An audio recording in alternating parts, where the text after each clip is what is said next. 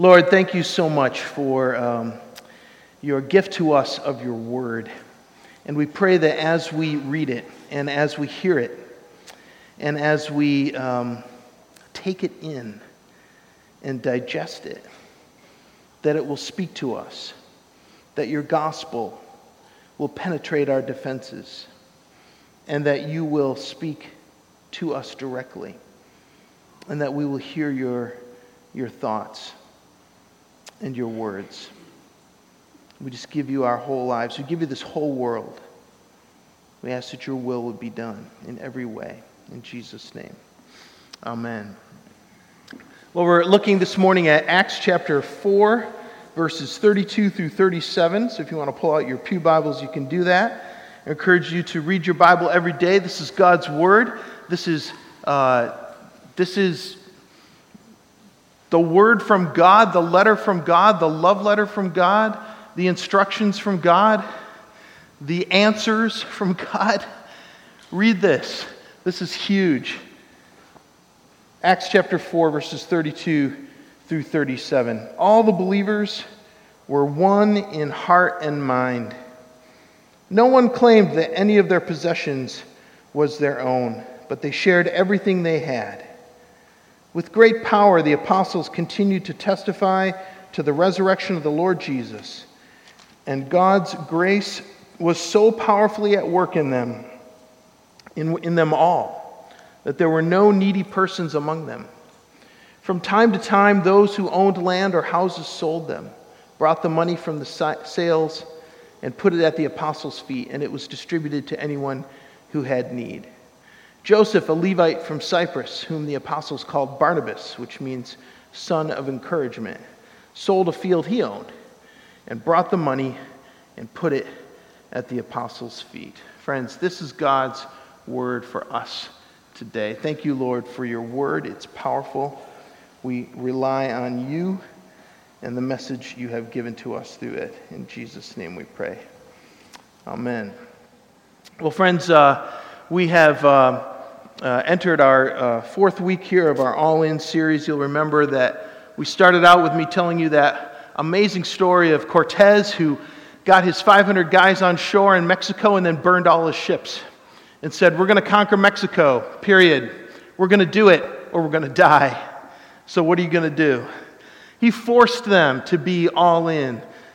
I praise God that God does not force us to be all in. God invites us to be all in. He invites us to be fully devoted followers of Him. He invites us to step beyond just being consumers of religion and being followers, being disciples.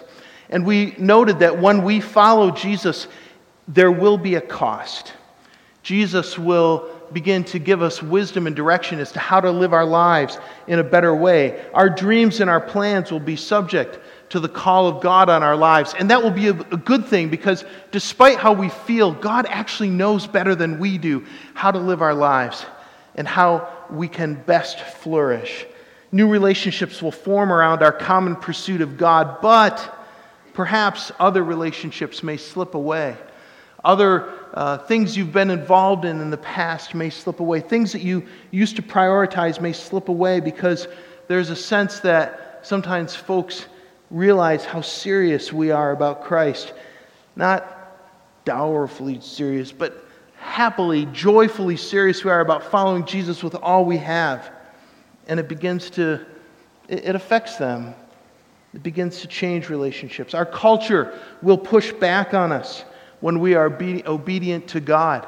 There will be those who will begin to say that um, uh, we, uh, we're wrong and uh, we're wrong to make exclusive claims that Jesus is the way to salvation, that He's the only way to have a relationship with God, the only way to live eternally. There will be those who will try to punish us for that in various ways. And that will be some of the costs that we will pay. But following Jesus is worth it. Not just being consumers, but being followers, disciples of Christ. The world will not be changed by consumers who are only in it for themselves. The world will only be changed by the grace of God and the lives of followers, disciples who are all in for Jesus and for his church. And our goal, friends, is that Bemus Point United Methodist Church would be 100% all in that every single one of us here, and those who can't be with us here this weekend, that we would all be all in 100% for Christ. That we would be folks who say straight out, I want to be a follower of Jesus no matter what, no matter what the cost, because I know that the life changing reality of what that means in my life thus far and what it will mean in my life as it goes into the future and into the lives of my children and of my parents and of others who are around me, coworkers, neighbors, is huge and it's worth it. And so we come to that question that we keep raising in front of ourselves Are we going to be consumers of religion or are we going to be followers, disciples of Jesus? We all start out as consumers. We experience the benefits of life with Jesus, but eventually Jesus calls us to more, to be all in, to be more than just consumers, but followers, to give our lives to Him and to His cause. Dietrich Bonhoeffer said, When God bids a person come to him, he bids that person come and die. He meant die to yourself, die to your own agenda, and live to the freedom and the life that Christ offers us and Christ alone. We've begun to flesh out that theme of being all in over the last two weeks. Two weeks ago, we reminded people that being all in was to be witnesses for Jesus. We read Acts 1 8. You will receive power when the Holy Spirit comes on you, and you will be my witnesses, telling people about me everywhere. That's what we do when we're all in. We speak freely about Jesus in our lives. We tell people about Jesus. We let people know by our words and actions that this is serious. And so when people say, Hey, can you come over next Sunday? We say, I'd love to after church. Why? Because, of course, I'm going to go worship. I'm, des- I'm a human being. I'm designed to worship something. I will worship something this week. I choose to worship God. And so I'll be glad to come on over after church. And you know, when we say something like that, it's huge because it plants a seed. It plants a seed of faith in that person's life. Really? They're really cool. And they're still going to church? Oh my goodness. And it, it plants a seed of doubt as well. Like, what would it, what is, what is going on there that I don't know about? It's like they begin to doubt that what they're doing is more important than what Christ is doing. It isn't more important. It's good for them to doubt that. And last week we talked about how people who are all in with Jesus are people who are joined together constantly in prayer. Hudson Taylor, the great missionary to China, said this The power of prayer has never been tried to its full capacity. If we want to see mighty wonders of divine power and grace wrought in the place of weakness and failure and disappointment, let us answer God's standing challenge. And that standing challenge he was talking about was from Jeremiah 33 3. Here's, here's the words of God Call to me, and I will answer you and tell you great and unsearchable things that you do not know. Hudson Taylor was saying, Have we even tried it?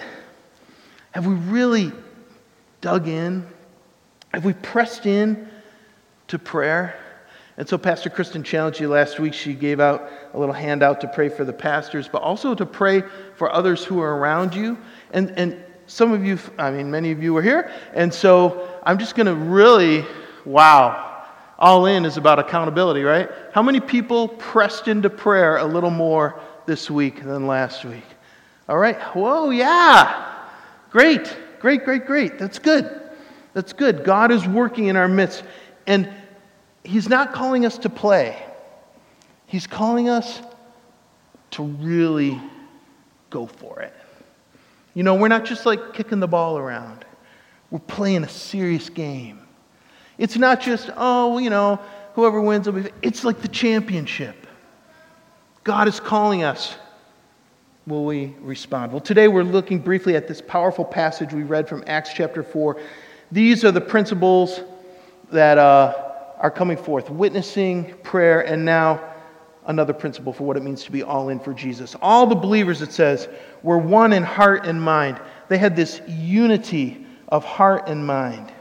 You know, sometimes unity comes about because of a common enemy, and they were certainly experiencing opposition uh, Peter and John had just been dragged before the Sanhedrin and threatened, and they were worried about um, whether they would uh, live through it, and they did. But these folks were experiencing more than opposition. They were experiencing a unity that comes when you have a common great cause that you're behind. They had a Savior who had been raised from the dead. They had amazing good news. This was, this guy was dead, and now he's alive. And it's a promise that death doesn't have the last word in our world. And that is a huge, powerful thing. And these folks had lived it, they had seen it, and they were just telling other people about it. They were like, look, whatever's going on in your life, there's something more. It's called Jesus. Latch on to him because that is worth it. Their hearts and minds were convinced, they were devoted. It says, No one claimed that any of their possessions was their own, but they shared everything they had. And with great power, the apostles continued to testify to the resurrection of the Lord Jesus.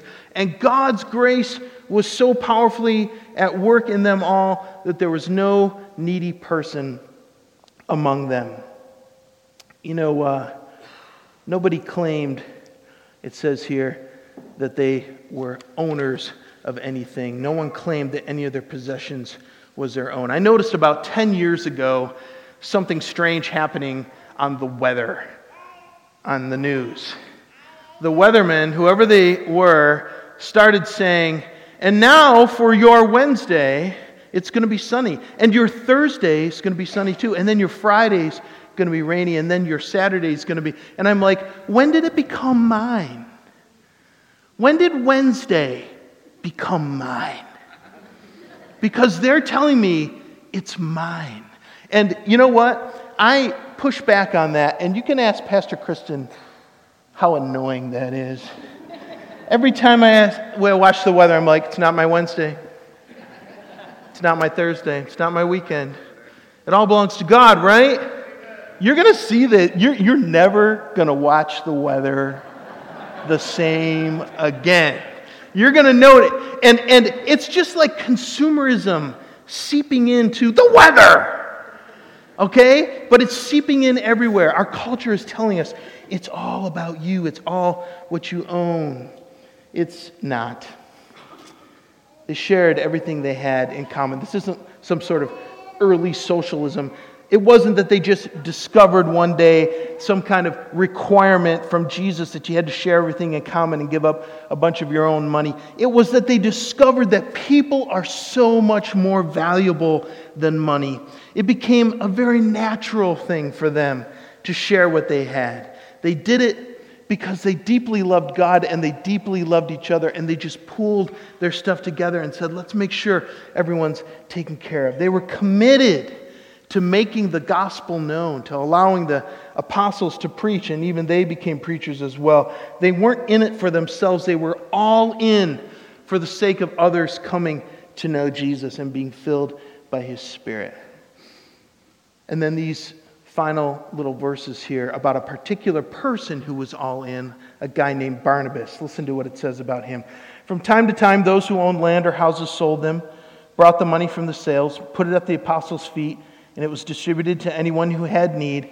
Joseph, a Levite from Cyprus, whom the apostles called Barnabas, which means son of encouragement, sold a field he owned and brought the money and put it at the apostles' feet. Now, isn't it interesting? Barnabas' name was not Barnabas, it was Joseph.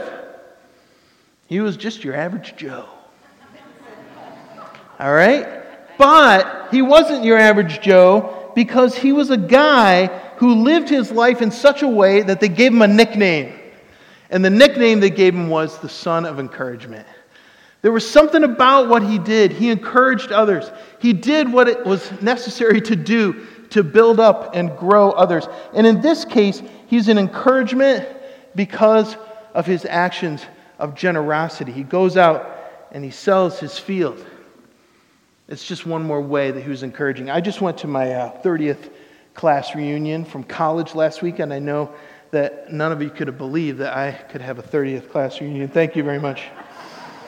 And it was amazing. It was so powerful to be with my friends And, uh, you know, we're remembering all these old times, and, and it, was, it was fun, and we worshiped together, and we laughed a ton, and we just spent so much time uh, remembering all these things.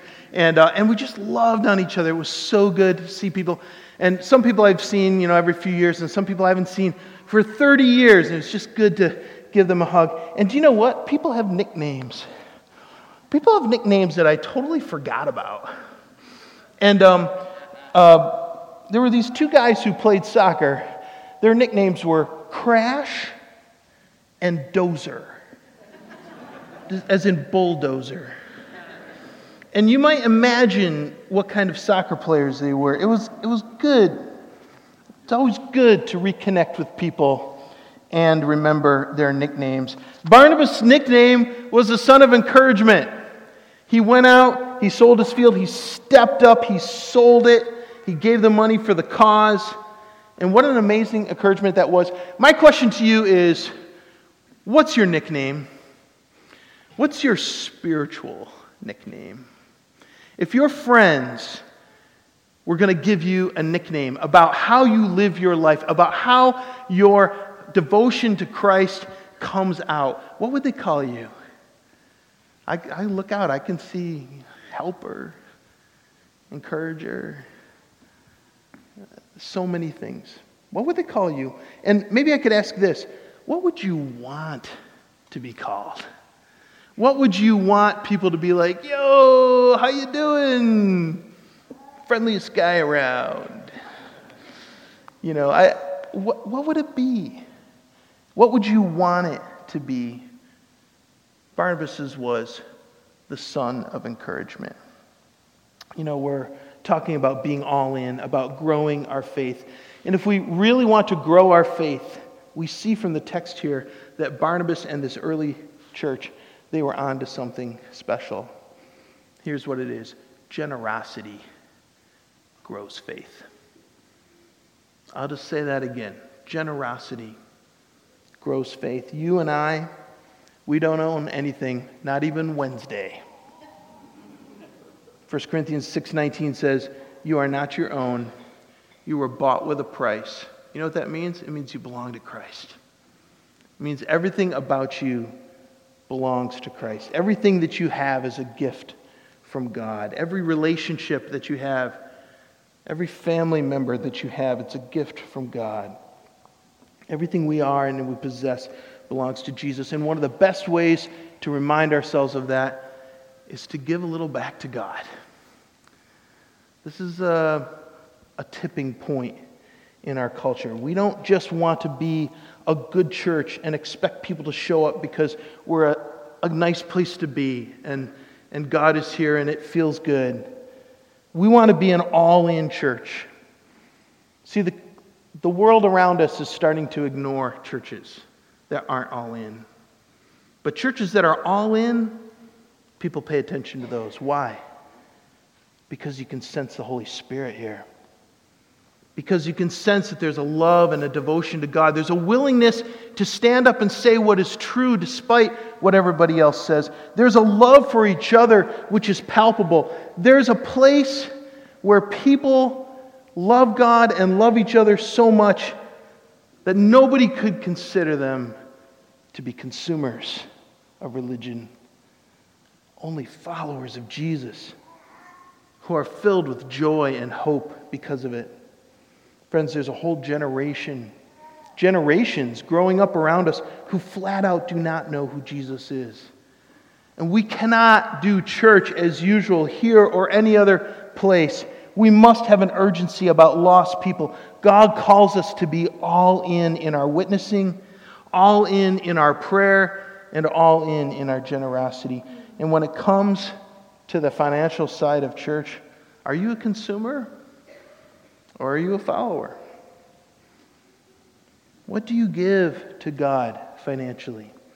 Do you give it a percentage rate or are you just a casual giver? You know, a casual giver is a person who goes, Oh my goodness, it's the offering. What do I have in my pocket? Um, a mint, a Kleenex, a ticket stub from the movie, a buck. I got a buck, yes. That's casual. Are you more than that?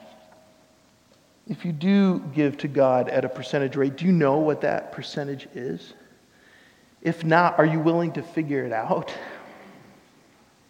And if you do, are you willing to ask God if it's the rate that He wants you to give in your life? Just want to ask you briefly, just experience a little mental exercise here. I want you to think Do I know what I give to God? And if you don't, just picture a big question mark. I tried to do that backwards for your sake. It's really hard to make a backwards question mark. I don't really know, question mark. If you do give percentage wise, what's the number? What's the percent you give to God? Can you picture it? Are you willing to talk to God about it? Friends, this is one more way, one more way of growing our faith. All things that are precious to us, we plan for. I put my kids' games on the calendar because I want to go to them. Pastor Kristen and I go to Niagara on the Lake every year for our anniversary. It's important. Our family goes to the cider mill to make cider every year. Our family goes to the two family reunions every year. Our family goes to worship every week. We prioritize it. We prioritize what we give, what we tithe. We go to grandma's for Christmas. We celebrate birthdays. If it's precious to us, we plan for it. What are you planning to generously give to God this year? If you want to be all in with following God, one of the easiest ways to do it is to plan your giving and start living generously with others. And you know what? You might get a new nickname out of it. Who knows? Who knows? Because people see it in your life. Let's pray together. God, thank you so much. We love you so much. We're so, so thankful for those who have gone before us, who are models for us. We're so thankful for the person who witnessed to us. Help us know you. We're so thankful for the persons who have prayed for us. For the people we've witnessed to, for the people we've prayed for, and for the ways that those have given that we might know better you, and that ways we have given that others might know you. God, may we be an all in church, nothing short of all in. We pray it in Jesus' powerful name. Amen. Friends, go in peace and serve the Lord. Amen.